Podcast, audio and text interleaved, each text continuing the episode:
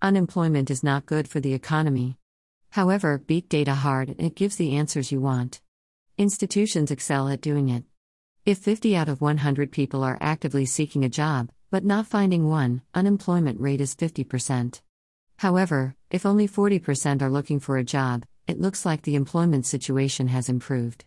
The reasons for migration of this 10% to other unaccounted segments are ignored. What we are concerned with here is the impact on human lives, especially women's lives. CMIE, Center for Monitoring Indian Economy, has flash data which says 60% of the employable workforce is not looking out for jobs. And if you are thinking on the same lines as me, a large part of this 60% are likely to be women. Who are these individuals not looking out for jobs? An army of people labeled as self employed. They may be freelancing or setting up a small business. The income is likely to be less than what they earned in their jobs before, but they are making an effort to strike a work life balance. Women who give up jobs to be a stay at home parent or caregiver. People who have a passive income and take a sabbatical to explore the world or alternate means of earning a livelihood.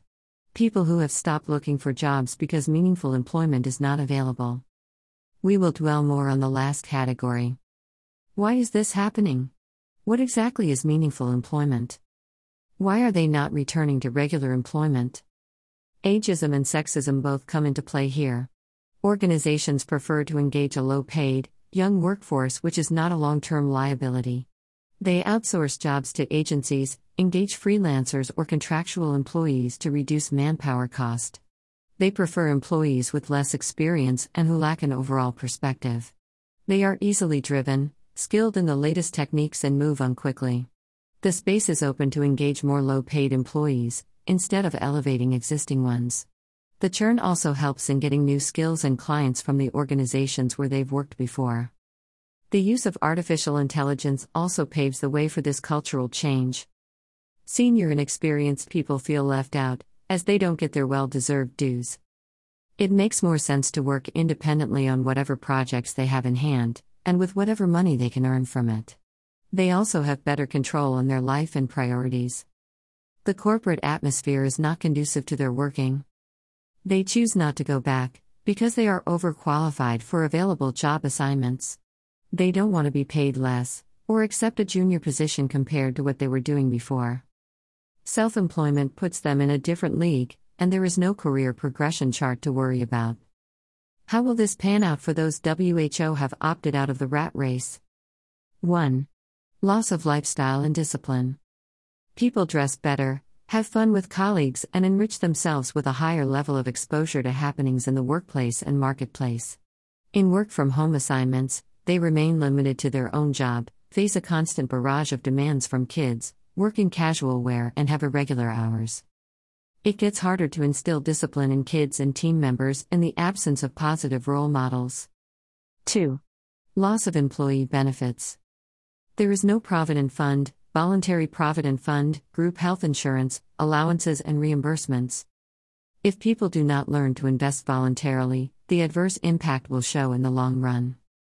3. Women get relegated to less important tasks.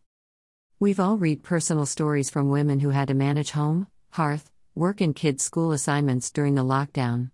If a woman is seen at home, she is called upon to perform domestic and parenting chores wherever needed. Patriarchal mindsets will not change overnight. Staying away from home helps women lead a better life. I agree that some women find comfort in flexibility. But there are many who may prefer their old lifestyles, but are compelled to give it up. 4. Loss of financial independence. Many women will choose not to work or work lesser hours, in the interests of parenting or caregiving. In the long run, they will also lose their financial independence.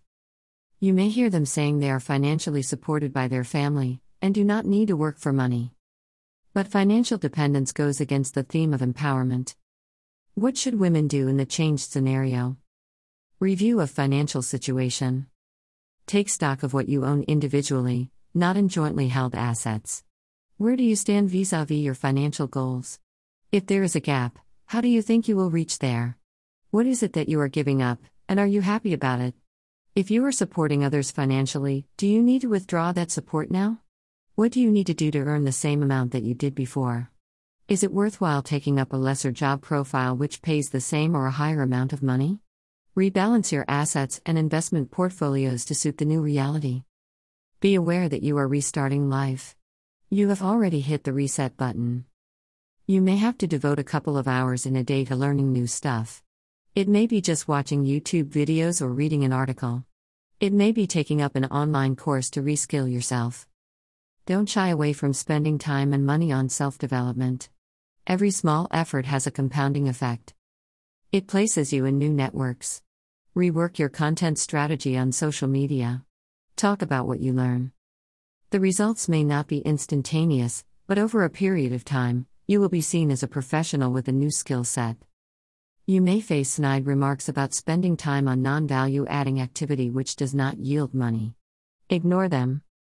Value takes time in showing up. You can't get the assignments that you want without going through this process. All the best.